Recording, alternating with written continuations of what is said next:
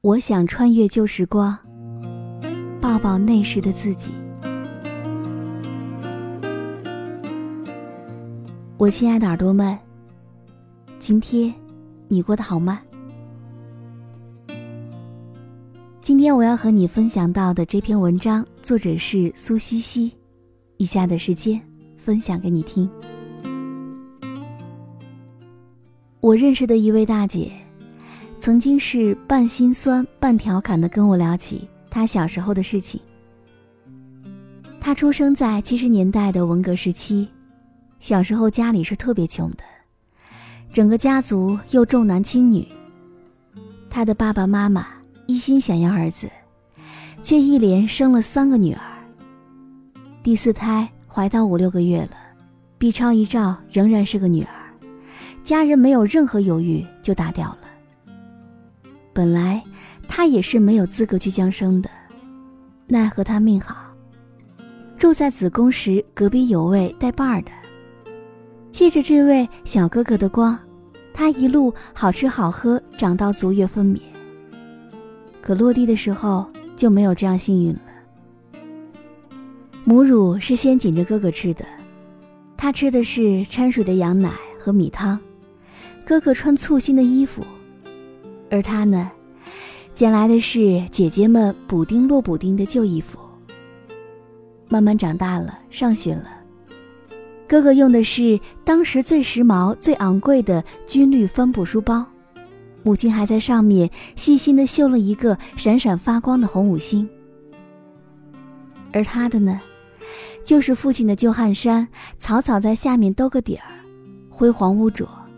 上面布满的是大大小小的洞。然而这些都是他最不在意的。每天占据他所有思想的，就是吃吃吃。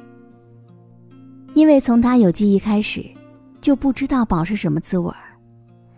他吃过田里的蚂蚱，树上的知了，都是偷偷埋在家里做完饭的灶灰里，用鱼镜烤熟，然后再扒出来。不分头尾塞进嘴里，这是记忆当中最难得的美味了。泡桐花盛开的时候，他守在村里仅有的几棵桐树之下，一旦有花被吹落，就迫不及待捡起来，拔出花蒂，贪婪的吸一吸里面一点点的甜。至于更加美味的榆钱、槐花、香椿，他是不敢动手的。因为有无数的大人都在虎视眈眈。因为馋，他还吃过田野当中漫天生长的一种叫做野葡萄，学名叫做龙葵果的一种微毒野果。吃的太多，中毒之后被人扛回家，口吐白沫，浑身抽搐，眼看就快不行了。乡里的赤脚医生来给他扎了几针，他哇哇的吐得肝肠寸断。后来竟然慢慢的醒了，也是命大。而童年给他留下印象最深刻的，是那个年代最奢侈的零食——江米条。哥哥每天去学校都很会张扬的从妈妈那儿领上一根长长的江米条，一路上嘎吱嘎吱的咬着吃。那种江米条闻起来、看起来都像是一副很好吃的样子。可是他从来没有尝过那是什么滋味儿。家里不成文的规定，凡是花钱买来的零食，都是哥哥才配享用的权利。哥哥吃的时候，他和几位姐姐都只有看的份儿。可是呢，他实在馋得要命，每天上学时就悄悄地跟在哥哥后面，运气好的时候，能捡到从哥哥嘴角蹦落的小碎片儿。大到有指甲盖那么大，小的呢就碎成了渣渣，喂了沿途的蚂蚁。看到有碎片落地，他就飞快地蹲下去捡起来，四顾无人之后，悄悄放进嘴里，一入口就化了。那种甜蜜，那种香糯而酥软，从舌尖到心灵，都是颤抖到起飞的快乐。转眼三十多年过去了。他笑中带泪地告诉我：“他说，你知道吗？每当我想起这一幕，都心酸到不能自已。如果可能，我真的愿意折寿十年，来换取穿越回到过去的机会。给那个小女孩带去一大捆的江米条，好好抱抱她，爱爱她，告诉她一切都会过去的，一切都会好起来的。告诉她有一天，我们不用再这样忍饥挨饿，卑微如泥的活在这个世界上了。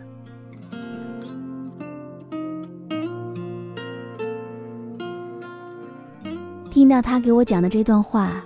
我的眼泪差点就落了下来。即便是那位大姐，现在早已成为成功的生意人，住豪宅、坐宝马，经营着三百多人的服装大厂。可是她的内心就像是被剜了一个大大的黑黑的深洞，不停的有冷风灌进去，再多的炭火也没有办法焐热它。因为捍卫自己的家产。他跟兄长断交，跟父母不再来往。他在四十多岁已经暴富之后，才生育了唯一的女儿。婆家想劝他多生一个，他想也不想就拒绝了。我记得《新白娘子传奇》当中的白素贞对许仙说：“我们只生一个好不好？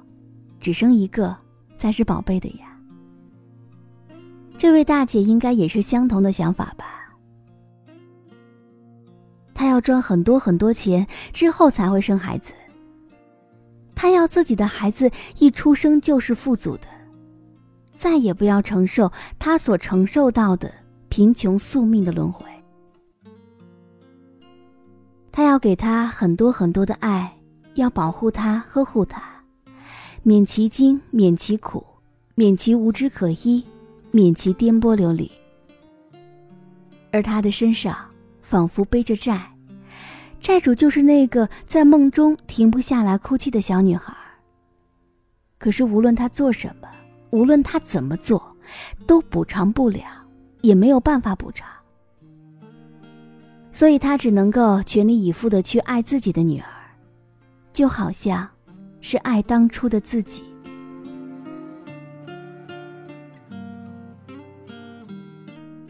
我在后台还读到过这样的留言。是一个朋友讲述了他小时候被人拐卖的故事。那年他马上三岁。有天晚上和妈妈和奶奶在巷口乘凉，妈妈坐了一会儿就走了，奶奶也被人吆喝上了麻将桌。他在旁边的小板凳上乖乖地坐着，周围人声鼎沸。一个穿黄衣服的男人趁乱抱走了他，上了旁边不远的公交车。他害怕极了。在男人的怀里大哭大喊，拼命挣扎，可是没有用。周围的人都只当他是一个闹脾气的熊孩子。后来到了火车站，灯火通明，人流如梭。也许是出于职业习惯，男人给他换了一身衣服。在脱裤子的时候，发现他的腿有残疾，站也站不稳。于是呢，男人就把他高高的放在了垃圾桶上。转身扬长而去，终于引来警察，因为没有人认领，好心的警察就带他回了警局。哄睡之后，让他一个人在套间的沙发上锁门就去巡逻了。有谁知道一个孩子半夜孤零零的惊醒在漆黑一片的陌生房间，是一种什么样的体验呢？这位朋友说。他但愿天底下再也没有任何一个孩子，去经受这样的恐惧和折磨。那种情形只有四个字可以形容：惨绝人寰。他在黑暗当中哭得嗓子完全沙哑，鼻涕眼泪糊了一脸，骨折刚刚愈合的小腿伤口撕裂，十个指甲都在皮沙发上挠出了血。没有人能懂一个三岁的孩子。那天晚上到底经历了怎样的酷刑？天色渐渐亮了，他也哭得背过气了。而他粗心的家人那天晚上甚至不曾察觉到底有什么异样。母亲以为奶奶带他回去睡了，奶奶以为是母亲抱走了孙子。家人次日在警局接到他，个个庆幸不已，破涕为笑，都说这孩子福大命大，都被人贩子拐到火车站了，居然还能找回来。阿弥陀佛，谢天谢地。有很多医学家认为成人没有三岁之前的记忆，可是我这个朋友说，他对三岁之前的那个被拐卖人贩子的记忆，直到现在依然清晰如昨。他记得那个人穿的是一件黄色带着暗纹的 T 恤，记得火车站角落那个宛如巨兽一般的绿色垃圾桶。还记得警局套间里面硬得如水泥一样的黑色真皮老沙发。看到宛如受伤小兽一般蜷缩在角落的他的时候，警察们复杂而又怜悯的目光。经过了那一夜的挣扎，他突然就变得口吃了，从一个伶牙俐齿的小男孩，变会只会说单个字儿往外蹦的小结巴。他的父母带他去看了无数次的医生，吃了无数的中西药，配过无数的偏方，可是都没有用。直到现在，他依然结巴；直到现在，他依然痛恨黄色 T 恤、绿色垃圾桶和黑色的皮沙发；直到现在，他依然放不下那天晚上，那个漆黑的长夜，痛哭的男孩，颤栗的灵魂。他说：“他原谅了所有的家人，但他真的做不到，完全无挂无碍的轻松放下。真的，他做不到。这让我想起了电视剧《狐狸的夏天》当中男主角的顾承泽。平时就是双商绝高的霸道总裁，谈笑间樯橹灰飞烟灭。”可是，一遇到雷雨天气，就会面如白纸，颤抖恐惧。这是因为他小的时候和妈妈在雷雨天遭遇过车祸，那段记忆对他造成的创伤太过严重，以至于深深的印在了潜意识当中。一遇到似曾相识的场景，就会让他情绪失控。我记得德国的心理学家。在给内心的小孩找个家当中说过这样一句话：内心的小孩是我们潜意识当中最重要的组成部分，它包括童年阶段经历的害怕、担忧和困境。不了解内心的小孩，没有办法控制他们，就会被他们去控制。也许我们每个人的内心都曾住着这样一个小孩，柔软脆弱、孤单不安、倔强无助。让成年的我们一次次从睡梦中惊醒，满脸是泪的跌入到记忆深处，跌回那个曾经不堪回首的年少时光。也许你有一种怪癖，也许你贪财到令周围所有的人都忍无可忍，也许你莫名讨厌某种人或者是物品，连自己都没有办法克制和压抑。也许你曾经因此而厌恶自己，痛恨自己和别人的不同。可是真的，你有没有想过那些性情的根源，到底来自哪里呢？不管你的性格暴躁易怒还是抑郁消沉，不管你的行为是攻击成性还是过分讨好，不管你的心理问题是恐惧、焦虑还是强迫完美。都是源于童年的基本心理需求不曾得到满足。给内心的小孩好好安个家吧，不要让他再独自徘徊，不要让他再孤单流浪，不要让他在捂着伤口的时候黯然流泪，再狠狠踹上一脚。回家的路很漫长，我们每个人都需要休息。什么时候？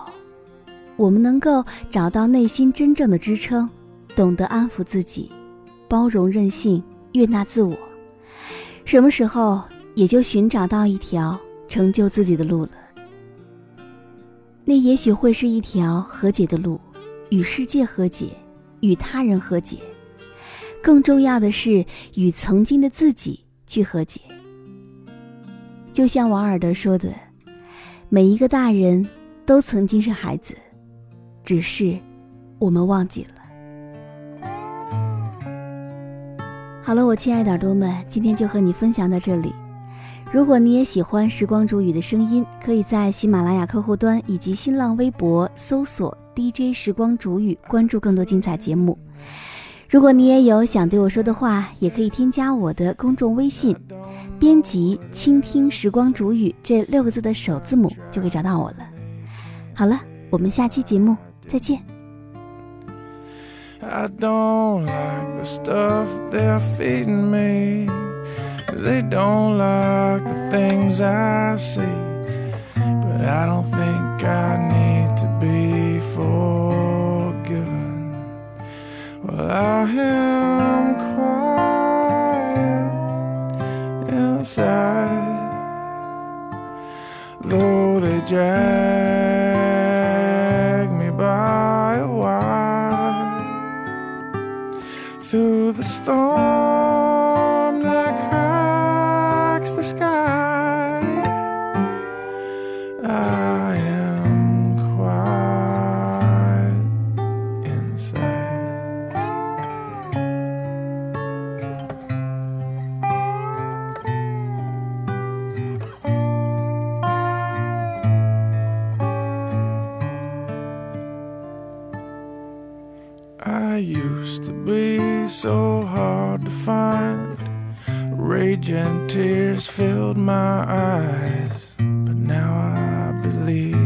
I see much clearer. My clarity did not come easily. You might say it was knocked into me. But now at least I know who's in the mirror. I am quiet inside, though they drag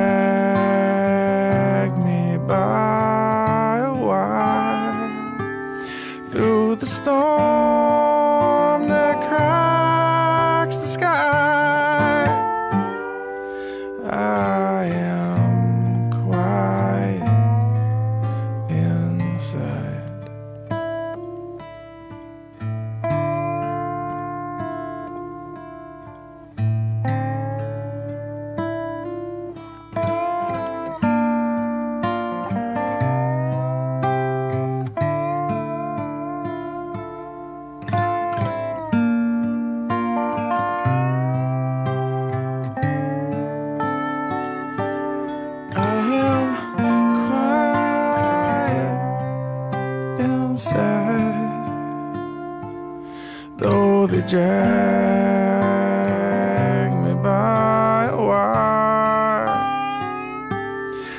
the storm that cracks the sky.